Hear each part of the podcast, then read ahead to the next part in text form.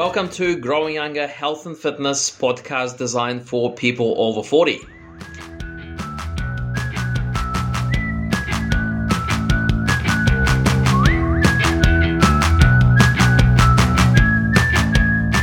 to go. Hello, team. Well, hey guys, um, welcome to another episode of our podcast. Um, and today we decided to um, pick a topic that's actually um, quite uh, relevant to some of you, um, and it will be diabetes. Okay, so we're going to talk about type one, type two, um, what the difference is, and Gavyn is going to share his um, very simple, very easy explanation of what diabetes is and how kind of what actually happens in your bloodstream in your body when you have diabetes. And we're also going to touch on the topic of exercising with diabetes uh, we're going to try and clarify some myth that people have about diabetes. So off we go. Um, very good. Okay.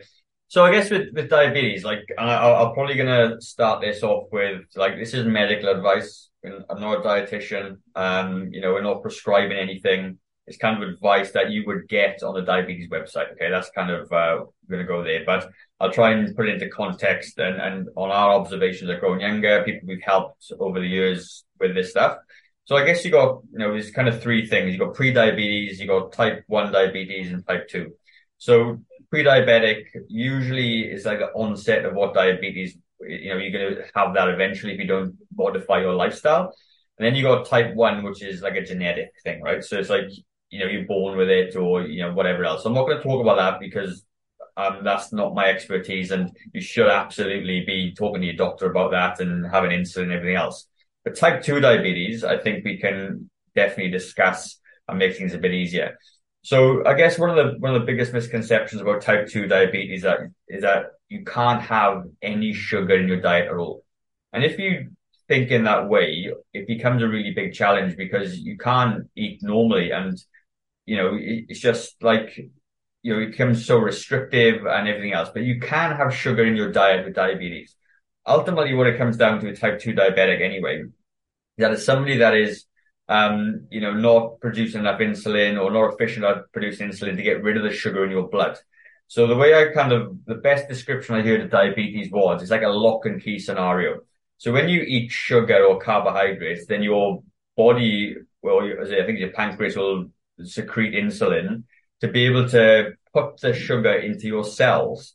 Now, the, the most the important thing to understand is that our bodies like to run on glucose. Our bodies are developed over the years evolutionarily to use to sugar to, en- to energize our body. Okay, um, and our brains need sugar as well. So people will say that we don't need carbs and you should be keto. And all that aside, right? We need glucose in our body, and the fact that we produce ketones in in um, in absence of sugar because the blood can only run on things like sugar, it means we need kind of that energy, right? So that's. I'm not going to debate that too much, but what I'll, what I'll say is a lock and key scenario. So you produce insulin and then you've got all this sugar in your blood, or uh, glucose in your blood, and it needs to be put somewhere.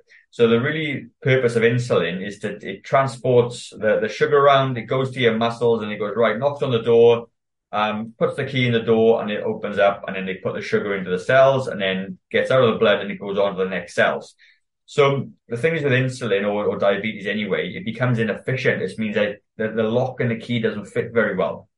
So therefore, you can't put the sugar into the muscles or the cells and it stays in the blood. And if it stays in the blood for too long, then it becomes toxic, then it's life threatening. Okay. So what we tend to see is that if you're exercising, then you're using the glucose in your muscles and your cells to, to power you through the sort of exercise, which means that if you are type 2 diabetic or pre-diabetic, then if you start to exercise, if let's just say in your muscles there's like a certain amount of what's it glycogen, I think, isn't it? in The muscles, yeah, yeah. Um, when that gets used up, then it means there's space now for more glucose to get put into the muscles. So if you exercise and when you use the use the muscles, the glycogen's being used up, then it creates space. Then insulin comes along. Oh, look, it fits. The lock and key now fit. Put sugar back in the muscle to restore the glycogen, and you move on. So if you are pre-diabetic or type 2 diabetic and you're not exercising, that's probably one of the first things you should start doing because then you're using your body's glucose and glycogen. Then the keys and locks fit better. Therefore, you got less sugar in your blood. hopefully that explains that. So if I if I would like to summarize what you just said, like not exercising, essentially it allows that lock to get rusty and the the key doesn't really fit very well. Yeah. And if you keep exercising, it keeps the lock, you know, oiled and lubricated and and you know the, the insulin works really well and and the extra sugar from your bloodstream goes into your cells quite easily and gets used as it's meant to be used, which is energy, right? Totally. Um, Yeah. cool. No, that, that actually that, that actually does make sense.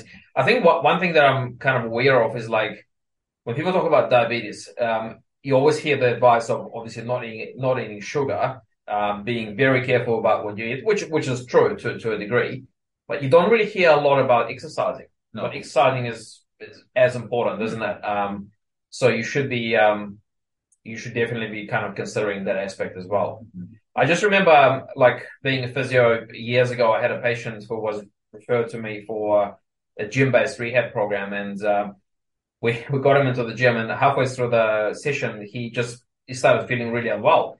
Uh, he did not have known diabetes, so he was never diagnosed. He was a little bit overweight. He looked a little bit unhealthy, but he did not know he had diabetes. So anyway, he started painting on me. Uh, he had to lie down, and and then he kind of got a little bit better. But then I said, look, we need to get we need to find out what's going on. So he went to see the doctor, and um, yep, so he ended up actually having type two diabetes. So obviously, if you're not careful and if you over exercise, if you push yourself a little bit hard, this can happen. Um, so how do you how do you manage that? Like in terms of exercise, in terms of making sure you're not going to run out of sugar levels in your bloodstream. How do you how do you manage that? Sure, sure. I got a similar story actually. So I was in the police. We had a, we had a guy that uh, crashed his car. I thought he was drunk. He wasn't. He was diabetic. And then uh, we, we give him a banana and he picked up. So same same thing does happen, right? Wow. So that that is it really. It's just having sugar on hand or a piece of fruit or eat, eating a meal before you exercise. All those things will keep your blood sugar level stable and you'll be able to get to the workout. But if you tend to have those episodes, it's literally keeping a fast digesting carbohydrate handy, and usually a banana or a or a sweet drink will do the trick. Right. So yeah, You, you hear that a lot about about type one. So type two will be the same with it. yeah, same thing. Yeah, that's Yeah. right. That's right. Okay. So um, yeah, you can't you can't really harm really with that, and especially with type two, it usually works fine. So it's like a little emergency kit case. Totally, yeah, team prepared. Yeah. Okay. Cool. Good. Mm. All right. Well, I think that kind of covers that that aspect, doesn't it? Yeah, sure, sure. All right. Mm, There you go. That's kind of us. So I guess if you've got any questions or the, the diabetes stuff, by all means, uh, leave, leave a comment down below. But uh, honestly, like there's some really fantastic resources out there. Um, and diabetes.org.nz is fantastic. Um, you know, it's got everything on there. It'll, it'll kind of gives you some diets and meal plans and everything else as well. Um, and even like dispels a lot of myths people have around diabetes that you can't eat sugar and you can't eat fruit because you've got too much sugar in it. All that's kind of nonsense. It's not true. It's taken well out of perspective. So jump on the website, have a look, do your research, speak to your doctor essentially because it is very much a medical Mm. thing.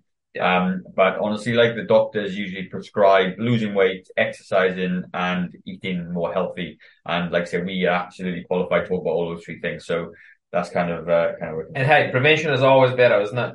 So even if you don't have diabetes, but you are maybe a little bit overweight, you don't exercise enough, you're not eating well.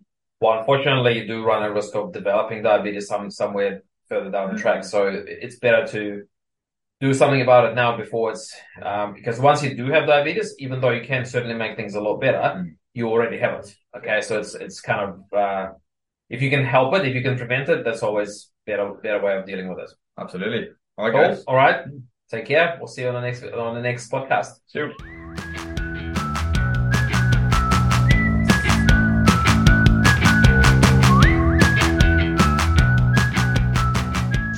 Okay, guys, so I hope you found uh, the podcast of value. Um, if you did and you're struggling with your own health and fitness journey, there's a link in the description for a free discovery call with me.